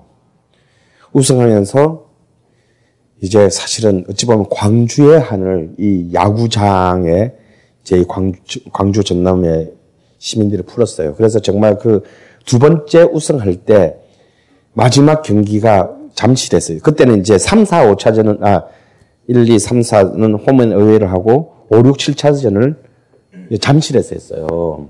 마지막 승리를 거둘 때 혜태 응원석에서 무슨 노래가 나왔냐면 목포의 눈물이 정말 비장하게 흘러나왔어요. 서울 한복판에서. 그리고 이제 뭡니까? 바덴바덴에서의 올림픽 유치였어요. 사실 제 이름은 정확히 기억 안 나는데 이걸 기팀해 준 사람이 야 사람들을 살짝 헷갈리게 만드는데 최고가 올림픽 유치하는 거야. 라고 전두환 대통령에게 이 조언해 준 사람은요, 일본인이에요. 세지마 유조인가? 어, 아, 세지마 유조. 이 사람이 어떤 사람이냐면요, 2차 세계대전 때 일본 대본령, 일본 최고 지휘부, 일본군, 황군 최고 지휘부의 작전 참모였던 사람이에요. 그리고 이 사람이 패전할 때 어디 있었냐면 만주 간동군에 있어서 박정희 직속 상관이었습니다.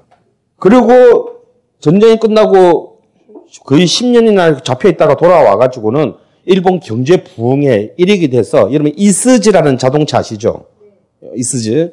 그 이스즈가 속해 있는 회사 이도추 상사의 그 최고 경영인이 돼 가지고 혹시 여기 불모지대라는 일본 기업 소설 아십니까? 불모지대. 불모지대라고 그 기업한 대망이라고 불리는 굉장히 유명한 장편 소설이 있어요. 그 불모지대라는 일본 기업 소설의 주인공이 바로 이 세지마 유조입니다. 그런데 얘가 기업가로서도 성공을 거둔 뒤에 96세까지 살아요. 자, 살기도 질기게 오래 살아. 2007년까지 살았어. 1911년생인데. 인간이 박정희 정부의 제 이른바 1965년의 한일 회담, 국교 정상화부터 시작해가지고 사실상 그 나중에 그 왜 드디어 일본 83년에 전두환 때 일본 총리 그 뭐뭐 뭐 하여튼 있잖아. 어뭐 어쩌고 저쩌고. 걔가 처음으로 방황하는 것까지 사실 다 마쿠에서 교섭하고 이른바 한국 에서의 일본 일종의 컨설턴트였어요. 그러니까 박정희의 컨설턴트였는데 전두환의 컨설턴트까지 이어서 한 거야. 올림픽 최고라니까. 또 우리는 또 준비 안 하고 하는 건 일각견이 있는 나라잖아. 정주영 불러다가 밀어붙여. 그래서 마치 허허벌판에서 현대중공업 만드는 것과 똑같은 마음으로 그때 일본의 나고양가가 나고야가 유치한다고 이미 벌써 한 2년 전부터 유치 활동하고 있는데 뒤늦게 낑겨 들어가가지고 완전 돈다발 들고 가가지고 IOC 위원들한테 다 그냥 아가리에 다 쳐넣어가지고 압도적인 표차로 이걸 따옵니다. 그리고 정작 88년 올림픽이 됐을 때는 그 올림픽을 유치한 전두환은 그 올림픽 개막식도 못 왔어요. 이런 이제 그 올림픽 프로스포츠 이런 것들을 대고 결정적인 것은 뭐냐면요. 드디어 컬러 TV 방송을 시작한 거예요. 사실 그때 우리나라에 지, 그 1인당 국민소득이 3천불이 안 됐어요. 그러니까 3천불도 안 되는 나라에서 프로 스포츠가 웬 말이고 올림픽은 웬 말이냐. 그래서 그 당시엔 뭐 인물이 없었겠어요. 그다 당시 남두구 국무총리 같은 사람 올림픽 망국는 막 올림픽을 하면 우리나라 거들난다 하다가 결국 옷 벗고 나가고 뭐 그랬을 때예요. 남두구는 아시다시피 유명한 그 뭐 서강학파의 경제학자잖아요. 뭐 상식적으로 말이 안 되는 거야. 그래서 진짜 상식적으로 말이 안 되는 거 우리는 또 다 어떻게 다 해냈어 또. 참 정말 되는 것도 없고 안 되는 것도 없는 희한한 희한한 우리의 조국이 또 다 해내는 거야 또. 그런데 이때 결정타가 뭐냐면 컬러 방송을 그것도 준비 없이 존속적으로 여기서 솔직히 흑백 TV를 본 세대들이 많지. 흑백 TV 본 적 있어요? 아니, 뭐, 아니, 화면이 흑백이나 컬러나 뭐 내용은 똑같은 거잖아, 말, 말은. 그럴 것 같죠. 사실은 라디오에서 TV 시대로 오는 것만큼이나 흑백 시대에서 컬러 시대로 오는 것은 완전히 다릅니다.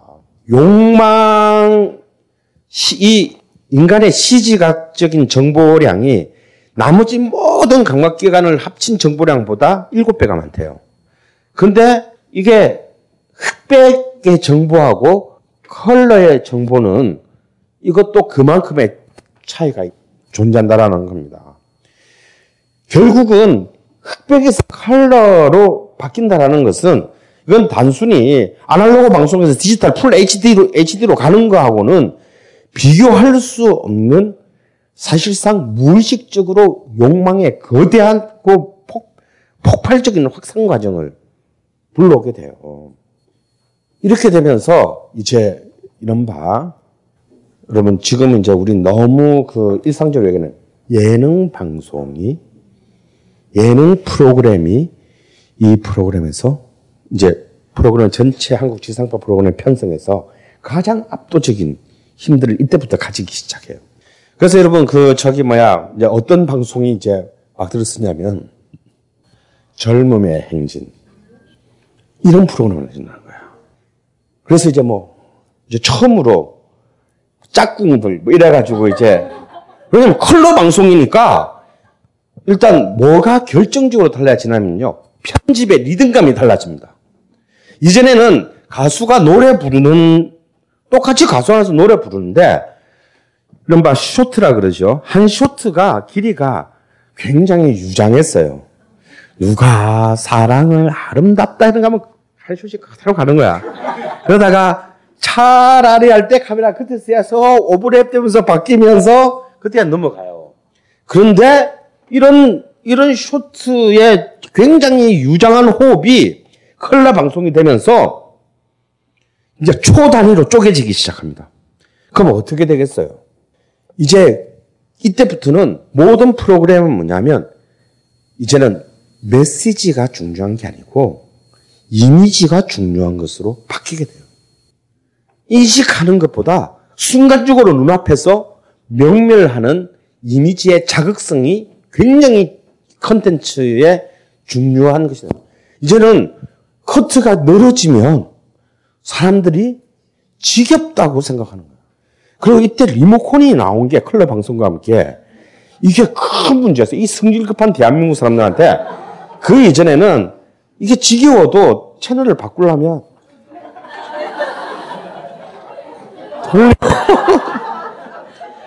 와서 보, 보니까 또 마음에 안 들어도 보게 돼. 방송시대 하면서 TV에 리모컨이 생겨났다는 거야. 정말 채널 돌아가는 데 0.5초도 안 걸리게 됐어요. 이러면서 이제 방송국의 편집 지침들이 굉장히 가혹한 속도진이 시작돼요. 하물며 뉴스마저도 뉴스마저도 이전에는 뉴스는 옛날에 볼때 마음이 굉장히 편한 프로그램이었어요. 근데 뉴스마저도 굉장히 포맷들을 쪼개기 시작합니다. 그래서 굉장히 긴박하게 스튜디오와 바깥 자료 화면들이 왔다 갔다 왔다 갔다 그리고 막 괜히 뭐 별로 중요한 일도 막 현장 주기야 뭐 어디 어디에 나와 있는 무슨 무슨 기자입니다 뭐 이런 거 있잖아. 뭐 별로 중요한 일도 아니야. 뭐 그렇게까지 굳이 해야 될 필요가 없는데 막 그런 그 공간이나 시, 공간과 시간을 아티큘레이트를 굉장히 가혹하게 이제 몰고 가게 되는 거죠. 이런 가운데서 이제 70년대 청년 문화 시대의 주역들이 귀환합니다. 돌아오기 시작합니다.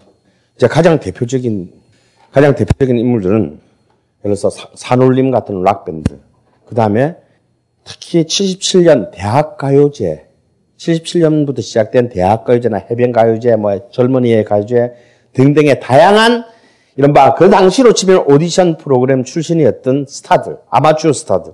가령 홍익대의 블랙 테트라 출신과 항공대의 런웨이가 합쳐져서 송골매라는 super band, 이렇게 구창모와 철수형, 이 중심이 된 그런 super band가 돌아옵니다.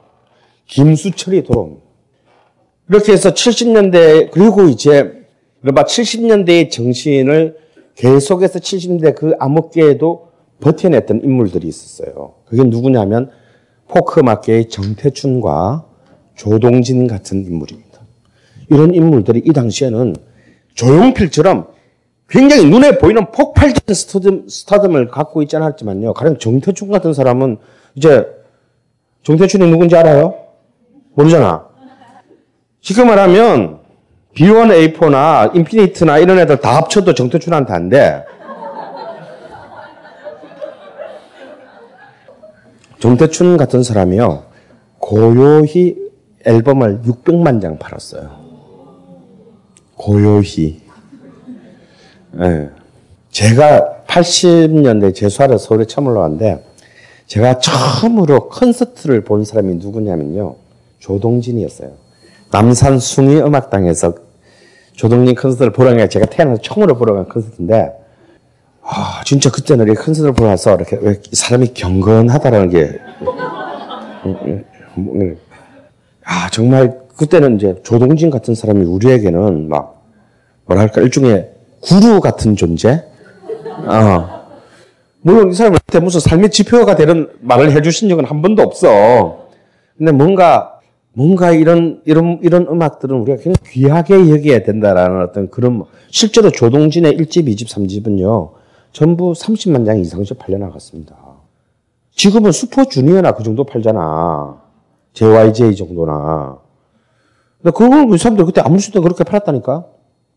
그러니 이제 그, 그 암흑기를 견디내고 70년대의 청년 문화의 음악적 가치들을 계속 지속시키는 스타들이 계속 이렇게 주변에 포진하고 있는 가운데에 이제 주류의 한복판에서 조용필이 빵 터진 겁니다.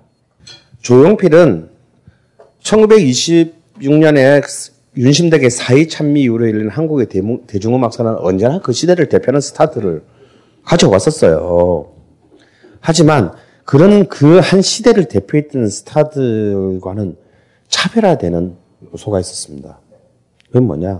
조용필은 한국의 이 남인, 남인수로부터 시작해서 서태지를 지나 지금 싸이에 이르기까지의 차마 인정하기는 싫지만 어, 싸이에 이르는까지 이 슈퍼스타의 이 계보에서 그는 첫 번째로 등장한 싱어송라이터 슈퍼스타예요.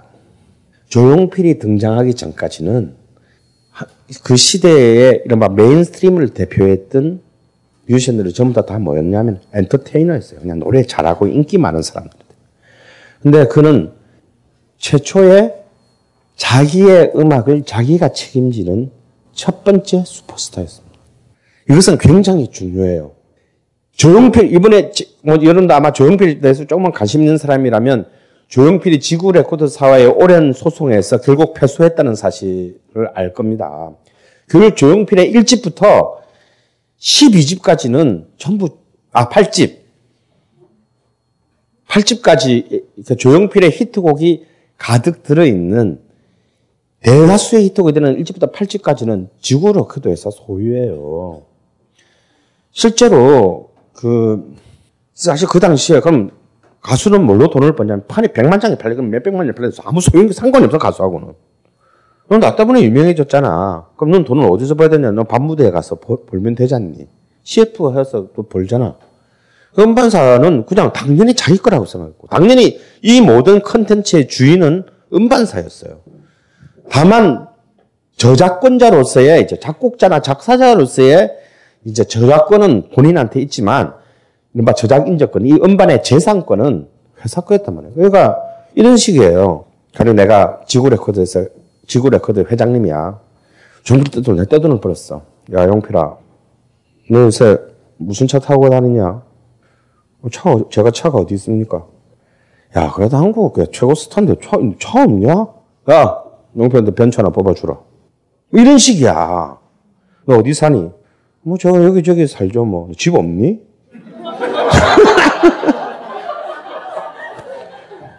아, 방배동에 사모아파트 하나 뽑아줘. 마치, 마치 이렇게 자기 걸 이렇게 주듯이. 그러면, 감사합니다, 회장님하고 받는 것이지, 어, 사실 그거 본래 제 건데요. 라고 할 수 없는 그런 시대였어요. 이 시대가 사실은 90 한 2, 3년까지 이어집니다. 그러니까 정말 노래를 찾는 사람들, 운동권 출신인 김광석조차도 50만 장이 팔린 91년에 사랑했지만이 담긴 두 번째 앨범을 팔고요. 500만 원 받았대요. 운동권 출신이 아무 소용이 없어.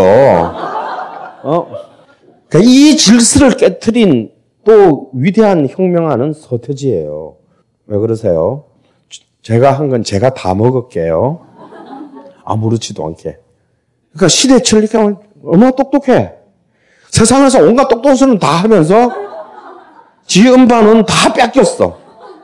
그게 너무나 당연했던 시절이었단 말이에요. 그런데 그럼에도 불구하고 조용필이 자신의 음악의 주제자였다라는 사실은 비록 경제적인 대목에 있어서는 사실상 노예였으나 적어도 예술적인 부분들에 있어서는 자기가 자기 음악이 운명을 결정할 수 있 었던 능력을 갖춘 최초의 인물이었다라는 거예요.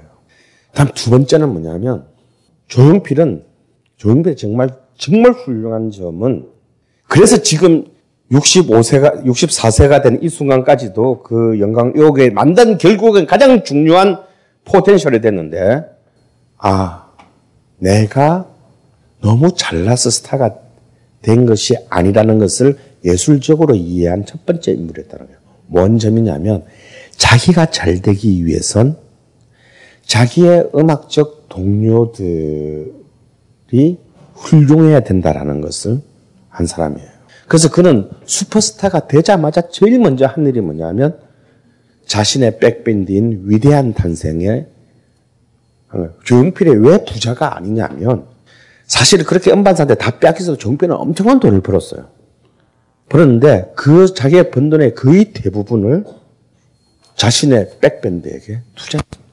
그래서 그는 언제나 당대 최고의 연주자들을 근데 사실 알다시피 연주자들은 암만 뛰어나봐야 음악하는 사람들끼리는 아는 것이 대중은 뭐 누군지 알게 뭐예요. 그래서 사람들은 학교 선생이 되지 않는 다음에는 먹고 살 길이 별로 사실은 암담한 사람이에요. 그런데 위대한 탄생은 모든 연주자들이 아, 나 진짜 잘 돼가지고 용필이 형 눈에 들어야지. 왜 그렇게 거기 가고 싶었냐? 실제 너무나 많은 훌륭한 대우를 해줬기 때문이다. 결국 그는 자기가 스타로서 번 돈을 결국 자기와 음악과 음악, 자기의 음악을 만드는데 기여하고 자신의 음악과 동행할 자기의 음악적 파트너들에게 재투자한, 즉 자기가 재투자한 최초의 인물입니다. 제가 한번 한 80, 90대 말쯤에 이제 또 전국 투어를 앞두고 이렇게 연습할 때 한번 제가 그 연습하는 그 스튜디오를 찾아가 보니 아침 10시부터 연습을 한다는 거야. 그 내가 볼 때 위대한 탄생 그 곡들을 최소한 2,000번 이상을 연주했던 사람들. 아니, 뭔, 뭘 연습을 아침, 나이도 젊, 나이도 만만치 않은 분들이 아침 10시부터 뭔 또, 뭔 연습을 한대. 이상하다고 갔어요. 갔는데, 그때서 알았어요. 아, 이 사람이 왜 공연장에서 완벽한지를. 아니, 조용필 저때 남의 노래 부르는 경우가 없을 거 아니야. 히트곡이 워낙 많으니. 그럼 뭐 이 사람들은 십, 십수년 동안 얼마나 그 곡을 연습했겠냐고. 연주했겠냐고. 나 같으면 연습장 대여비가 아까워서 연습 안 할 것 같아요. 그런데 투어가 딱 잡히면 두 달 전부터 하루에 12시간씩 연습을 하는. 그 수천 번 해온 거를. 그러니까 정말 꿈속에서라도 실수를 하면 안 돼. 근데 참 신기한 건요. 연습을 하면 꼭 틀려요. 내가 그 한 몇 시간 같이 있다 무한에 죽는 줄 알았어. 왜냐면 거기 기타 치시던 최희선 씨도 나보다 나이 많고. 그런데 막 진짜 야, 뭐 진짜 완전 개욕 쌍욕 욕합니다. 이런 씨. 머리에 돌대가 돌덩이만 들어있냐? 어떻게 그걸 또 틀리니? 막 아주 개 작사를 해요. 그냥 하는 게 아니야. 아주 살벌해. 그러면서도 이 사람들을 견디는 이유는 뭐겠어요?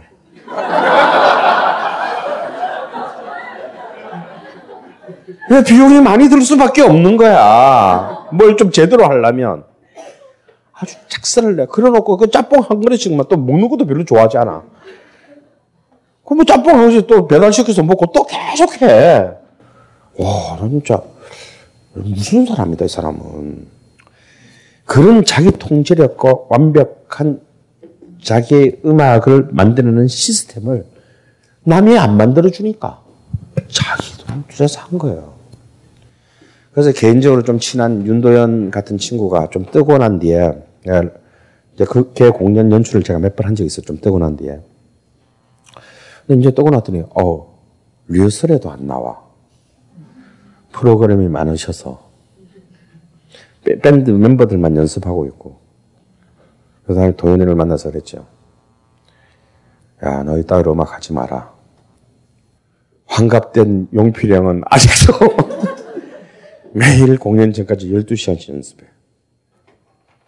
이 힘, 이거를 평생 자기 개인만이 아니라 자기의 음악적 팀을, 밴드라는 팀을 집요하게 끌고 나오고 재투자했던 힘. 이것이 사실상 조용필을 다른 슈퍼스타하고는 다른 그런 인물로 만들어 놓은 거예요. 그래서 그가 90년대에 사실상 커리어에 있어서 최고의 그 위기가 왔을 때도 실제로 94년, 95년 조용필 15집 같은 경우는요, 3만 장도 못 팔고 완전히 이제 뭐 가왕이고 지랄이고 완전 밖으로 다 깨질 때예요. 아, 저 진짜 조용필 끝났구나. 근데 그, 그 15집이 나왔을 때 12월 달에 저기 그 삼성동 그 저기 뭐야 그, 그 공연 막 크게 공연 많이 아, 코엑스 저 콘서트가 있대요. 그래서 누가 오겠냐? 나는 그렇게 생각했어요. 그래서 혹시나 하는 마음으로 갔어. 갔더니 코엑스에 막 그냥 막 아줌마들로.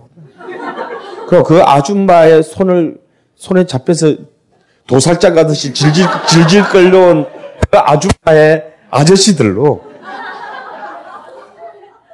입추의 여지 없이 꽉 차 있는 거예요. 그 코엑스 그 대서양홀 같은 데가 주로 이제 막 서태지니 뭐 그때 넥스트니 공일오비니 이런 애들 그때 최고의 스타들이 공연하는데 물론 걔들 공연도 제가 다 봤을 거 아니에요. 그 그것도 더 심해.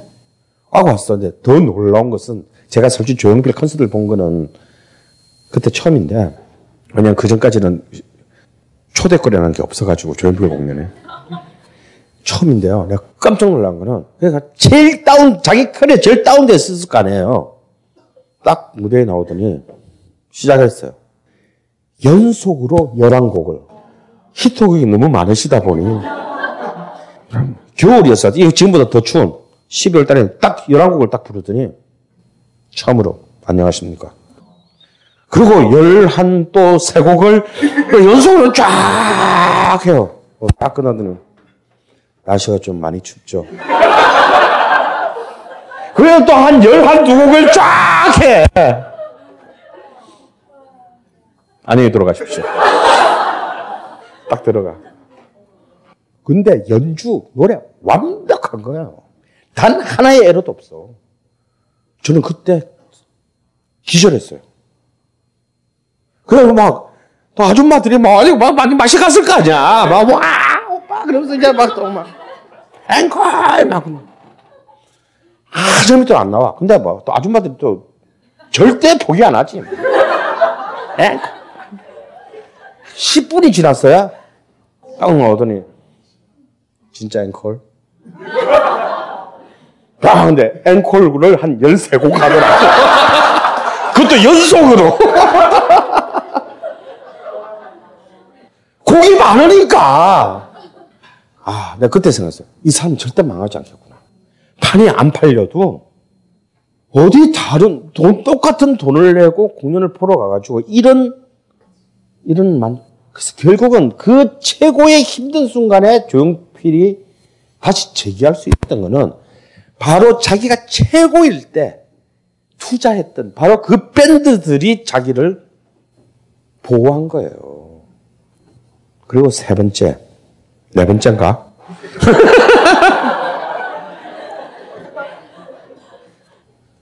조용필이 위대한 것은 또 하나 세 번째 이유는 그런 한국의 대중음악의 장르의 문법을 집대성했다라는 거예요.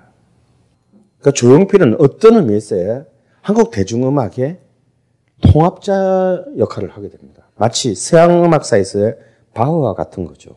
바흐는 새로운 걸 만드는 게 하나도 없어. 음악적으로. 근데 지에, 자기 때까지 존재해왔던 그 모든 것을, 양식들을 완벽하게 완성시켜서 그 다음 고전주의자들에게 넘겨준 거예요. 그게 바하의 가장 그 촌동네 음악가였던 바하의 가장 처음이자 마지막 위대한 조용필 또한 조용필의 음악의 본질은 뭡니까? 락은 조용필의 본질이, 본질은 락은 우리는 오랫동안 조용필을 트로트 가수 내지는 발라드 가수라고 생각했지만 조용필의 음악적 본질은 락 음악이에요.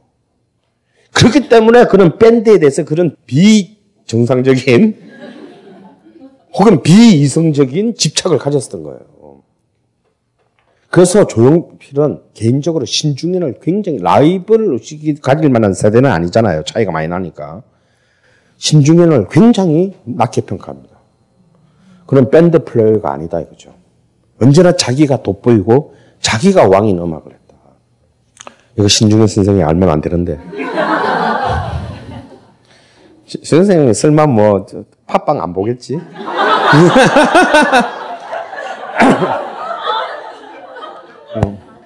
근데 조용필은 대학을 못 갔기 때문에 그가 유일하게 하지 않은 장르가 있어요.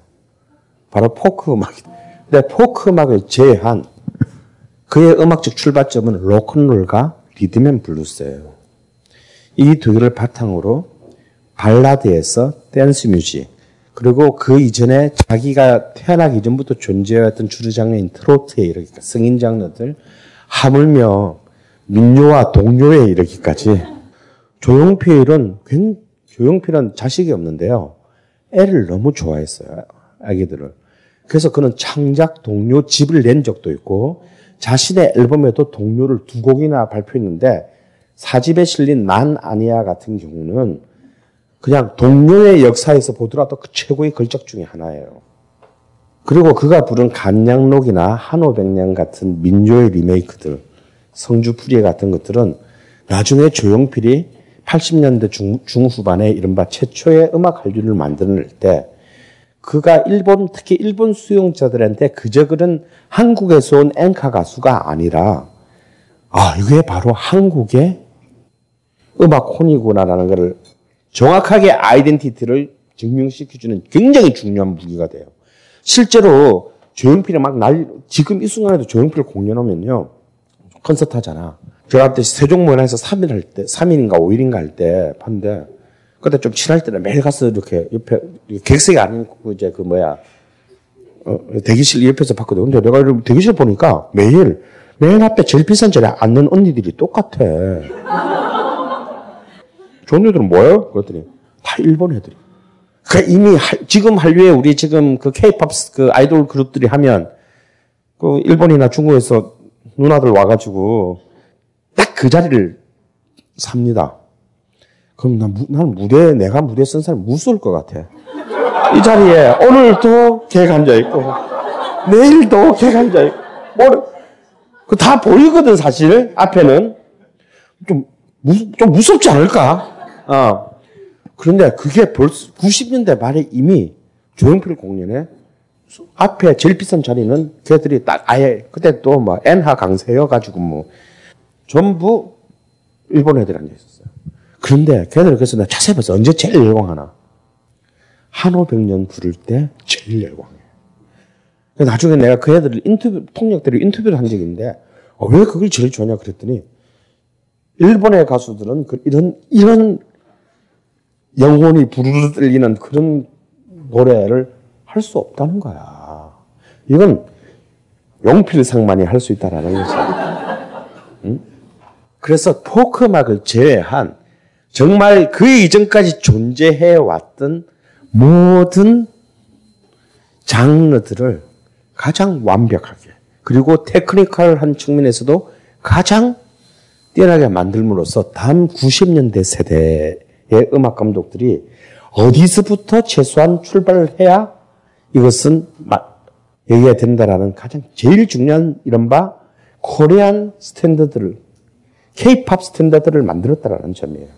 그리고 네 번째는 무엇보다도 그는 히트곡 중심의 한국 음반 산업에서 앨범 중 주류의 한복판에 있으면서 앨범 중심의 음악 산업의 형태로 만드는데 결정적인 공헌을 하는 인물이에요. 그 이전까지 한국에서는 뭡니까? 히트곡 중심이잖아. 그러니까 씨발 족같아도 이거 한곡 때문에 사게 만들었잖아.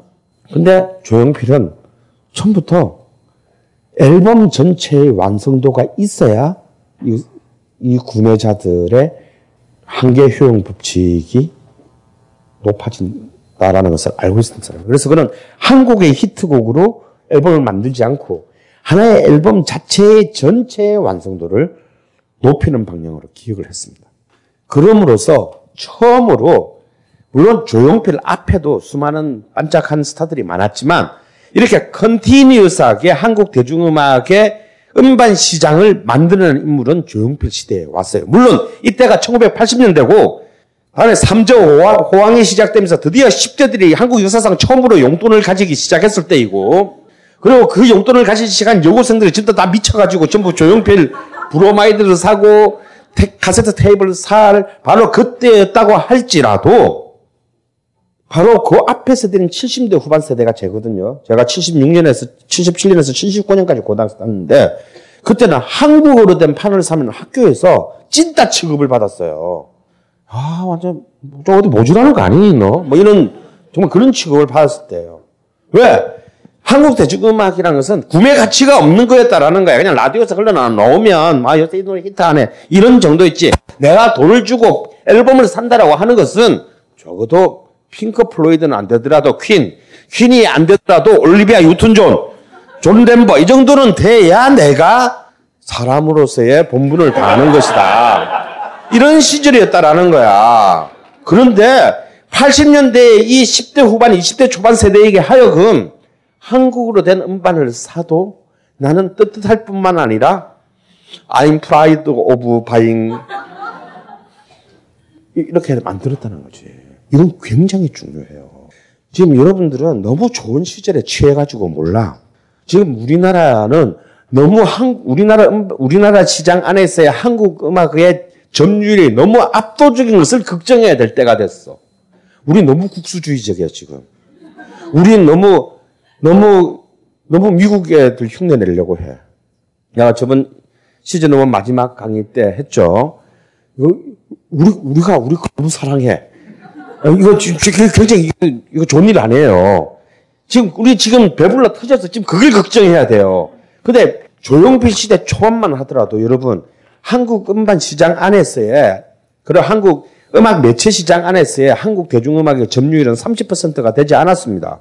하물며 FM 방송도 전부 전부 팝송이었어. 한국어 노래 들어가면 바로 채널 돌아오는 소리 바로 들립니다. 한국 노래는 언제나, 언제나 나오느냐? AM, FM 말고 스테레오가 안 되는 모노로 시대 AM에 뭐 12시에 박상규의 싱글벙글쇼. 어? 이럴 때나 한국어 노래가 나와. 정말 최고의 하프로 뭐 황인용의 영팝스 뭐 이종환의 뭐, 바, 뭐 뭐야 별이 빛나는 밤에 뭐 밤의 디스크쇼 전부 팝음악이에요. 따대고 한국노래 틀은 순간 바로 채널 돌아가요. 그게 70년대 말 80대 초까지의 상황이었어요. 그런 서구음악에 대한 서구음악의 압도적 우위에 대한 한국 대중음악의 컨텐츠의 역전을 불러, 불러 일으켜온 한국 대중음악의 철의 수문장이 바로 조용필이라는 사실이에요.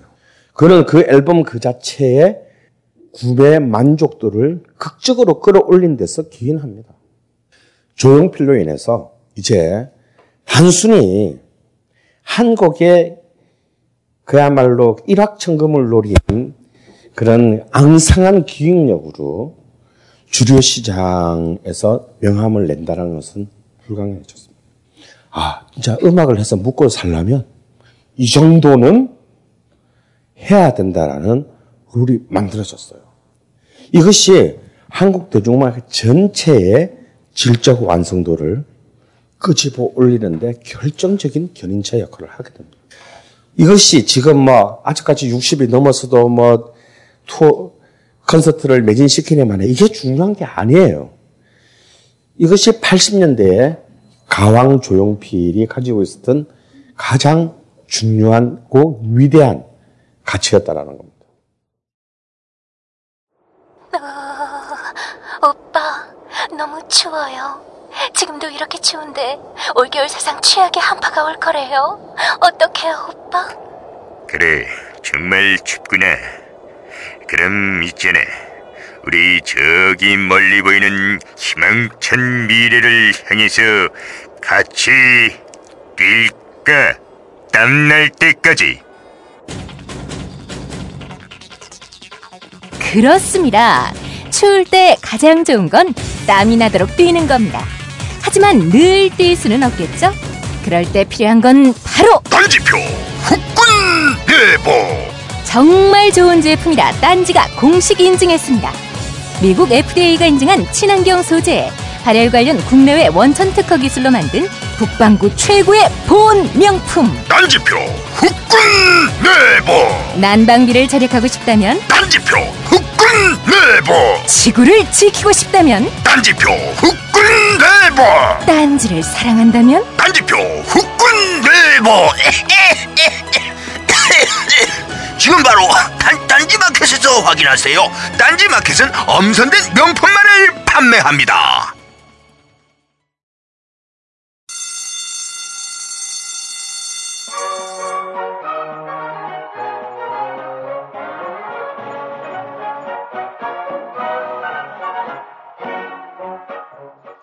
힘차게 매일매일 활기찬 당신의 아침을 책임질 손안의 킹스베리 중세 왕과 귀족들만 먹었다는 아로니아와 함께 발기찬 하루를 시작하십시오. 100% 폴란드산 아로니아 열매 농축 과즙 평산네이처. 아로니아 친. 가사 노동과 학업, 직장 스트레스로 지친 가족을 위한 최고의 선물. 한국에서 구라파의 맛과 향을 덤으로 느낄 수 있습니다. 우리 가족의 건강은 아로니아가 챙겨줘요. 100% 폴란드산 아로니아 열매 농축 과즙. 평산 네이처 아로니아 친 보다 자세한 사항은 딴지마켓에서 확인하실 수 있습니다.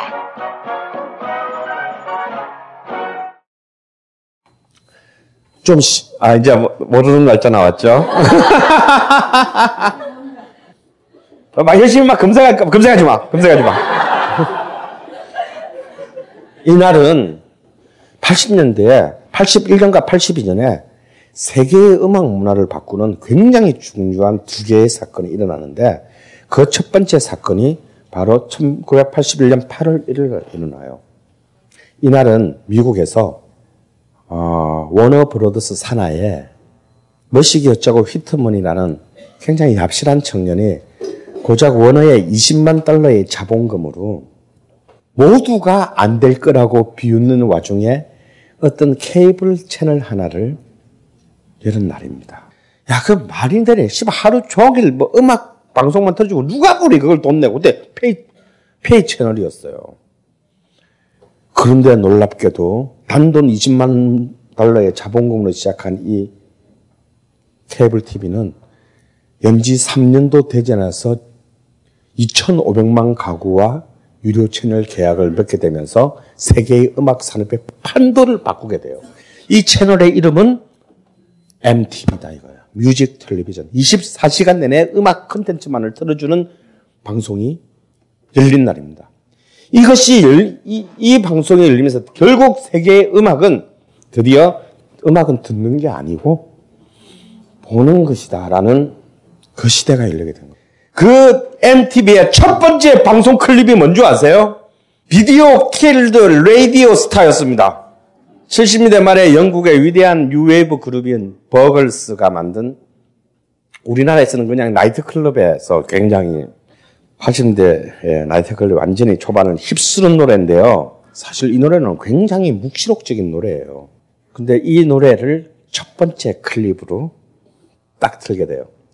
자, 버글스의 Video Killed Radio Star를 감상하면서 화장실 좀 갔다 오시고 5분간.